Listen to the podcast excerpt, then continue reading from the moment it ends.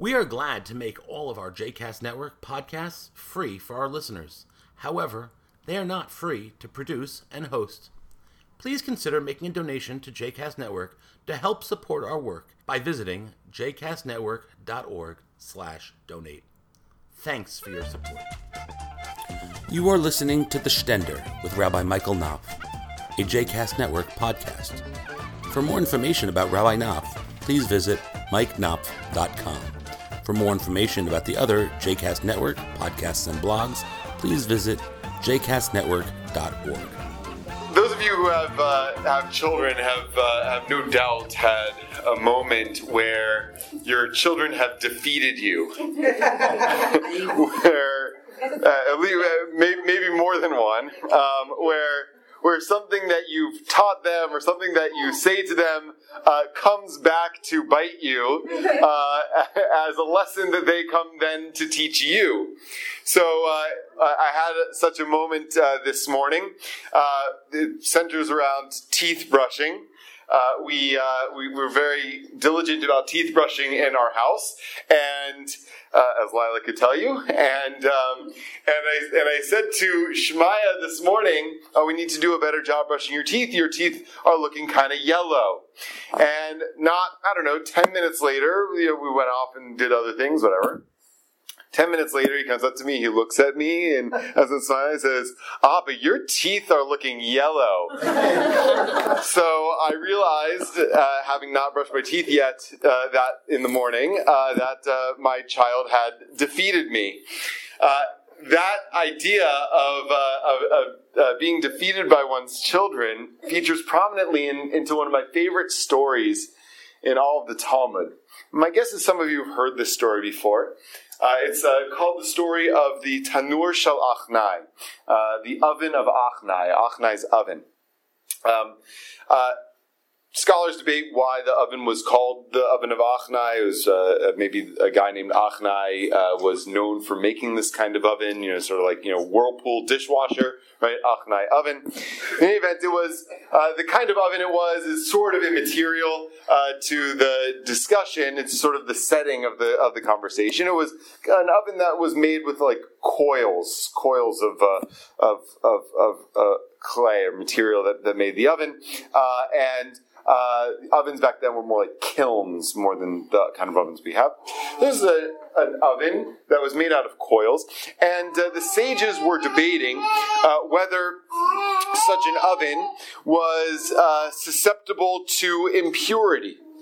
In other words, whether it could become impure uh, and thereby uh, uh, not be uh, usable uh, in for for ritual functions. And virtually all of the sages said that it was susceptible to impurity. And one sage stood opposite them, Rabbi Eliezer, who said that the oven was not susceptible to impurity. And they debated long and hard about whether or not this oven was susceptible to impurity, with all of the sages on one side and Rabbi Eliezer on the other side.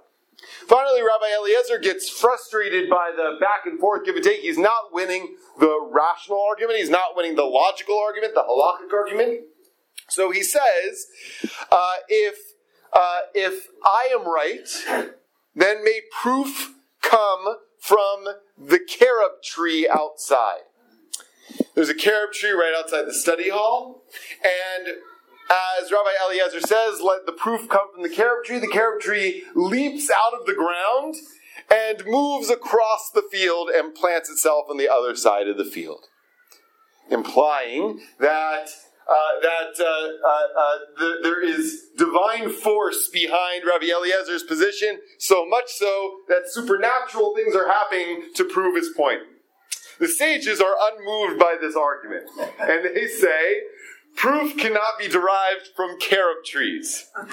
so Rabbi Eliezer says, okay, well, let me think about this. I know, if I am right, let the river prove it. And there's a river, a little creek running alongside the study hall, and the river stops running and begins running backwards. The sages are unconvinced by this argument too, and they say to him, Proofs cannot be offered from rivers. So Rabbi Eliezer says, Okay, if I am right, let the walls of the study house prove it. If I am right, let the walls of the study house prove it. And so the walls of the study house begin to collapse. Sensing imminent danger, another sage, a great sage, someone of equal prominence to Rabbi Eliezer. Uh, this is, uh, is uh, Rabbi Yehoshua, Rabbi Joshua, uh, stands up and commands the walls not to fall down. And at the time of the writing of the story, the walls of the study house were reported to have remained standing at a slant from that point on, in deference both to Rabbi Eliezer and Rabbi Joshua. Rabbi Eliezer commanding them to fall down, Rabbi Joshua commanding them to rise up. But the walls don't fall down. And then the sages say, proof cannot be derived from the walls of the study house. You can't prove your argument that way. You have to prove your argument through rational, logical, halachic reasoning, textual proof, analysis, interpretation, but not magic, not the miraculous. So, Rabbi Eliezer thinks about it, strokes his beard, says, Well, there's really only one argument I have left. Really, only one way I can win this is by summoning God, God's self, to tell the rest of the sages that I am right. And so he says, If I am right, let a divine voice prove it. And a bat kol, God's voice, comes forth from the heavens and says, The law is in accordance with Rabbi Eliezer. The law is always in accordance with Rabbi Eliezer. The law this time is definitely in accordance with Rabbi Eliezer. Rabbi Eliezer sits back in his chair, crosses his arms, puts his arms behind his head, really proud of himself that he's called forth the divine voice to prove his argument for him. But Rabbi Joshua stands up and says, Lo bashamayim he. It is not in heaven. An argument, a halachic argument, can't be determined by recourse to divine voices. When the sages are debating a matter of biblical law, a matter of Torah interpretation, even God's self cannot intervene into the argument and settle the dispute. The dispute has to be settled among the sages themselves. God has no jurisdiction over an argument between the sages. Later on, somebody asked Elijah the prophet, who, as we know, resides in heaven, what God said or did at that moment when Rabbi Joshua said, Lo he, that it's not in heaven. And Elijah said that God laughed and said, Nitzchuni banai, nitzchuni banai. My children have defeated me. My children have defeated me. After all, that line, Lo bashamayim he, is in the Torah itself. Now, it comes in a passage in Deuteronomy that says that the Torah is not so hard to understand, that it's off in the heavens, and that only people who are deep mystics, bodhisattvas, only they can understand Torah, that real live human beings, you and I, we can understand Torah. That's where the line comes from in Deuteronomy, but the sages use the line to say that once God has given the Torah to human beings, the Torah no longer belongs to God. It belongs to us. And as something that belongs to us, it's up to us to interpret it. It's up to us to apply it, to understand it, to make sure that it continues to be relevant to our times and address our needs and our concerns. There's a wonderful midrash that uh, talks about the rabbinic act of midrash, the act of biblical interpretation analysis. And it says that there was once a flesh and blood king who called forth two servants and gave them all bundles of flax. One servant was so overwhelmed that the king would entrust that servant with his store of flax, that he kept it in a protected closet and preserved it and didn't touch it. The other servant saw this bundle of flax that the king gave him as this extraordinary raw material that he'd been given. And so the king gave him this bundles of flax, and he spun it into linen, and he made incredible, gorgeous garments out of this flax. And after uh, some time, the king calls the servants back and says, Can I have my flax back, please?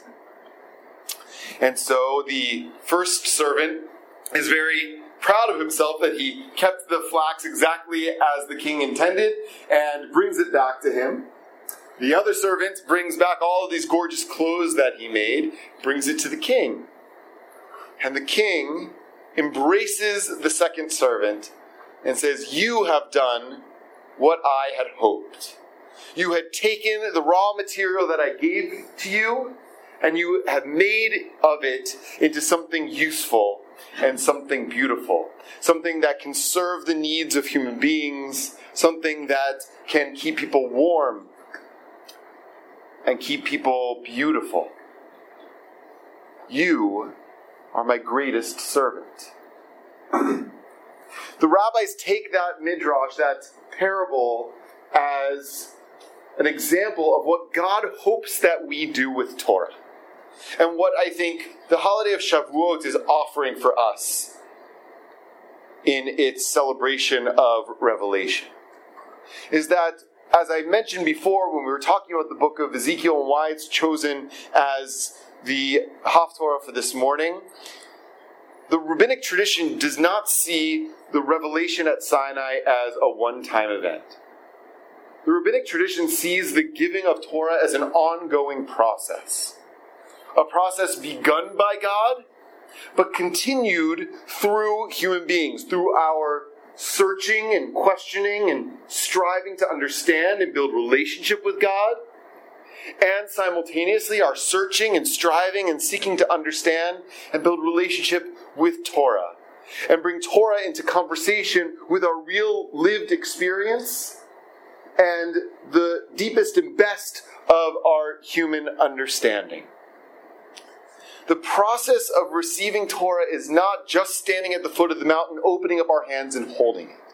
It's also taking that raw material from heaven, no longer being in heaven, putting it into our hands, and making of it something beautiful and something useful for us, right here, right now, and for our children, that they can take with them and build for themselves.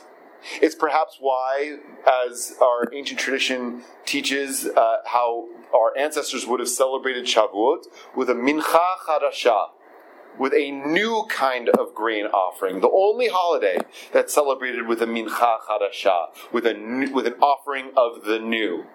And why we celebrate with loaves of bread, unique to all the other holidays of the kind of offerings we bring. Why loaves of bread? Because loaves of bread take the raw material that is present in the earth, we spin it and we make it, we knead it into something that is sustaining and something useful for us. And so Shavuot, the way the biblical tradition has us celebrate it, is with a new offering, an offering of the new because we're supposed to take Torah and make of it something new. And we celebrate with bread because we're supposed to take of the Torah, this raw material, the wheat, the flour, and make of it something even more extraordinary than it was when we first receive it. Our challenge as we accept Torah this Shavuot is not just can we take hold of it, but how can we really take ownership of it?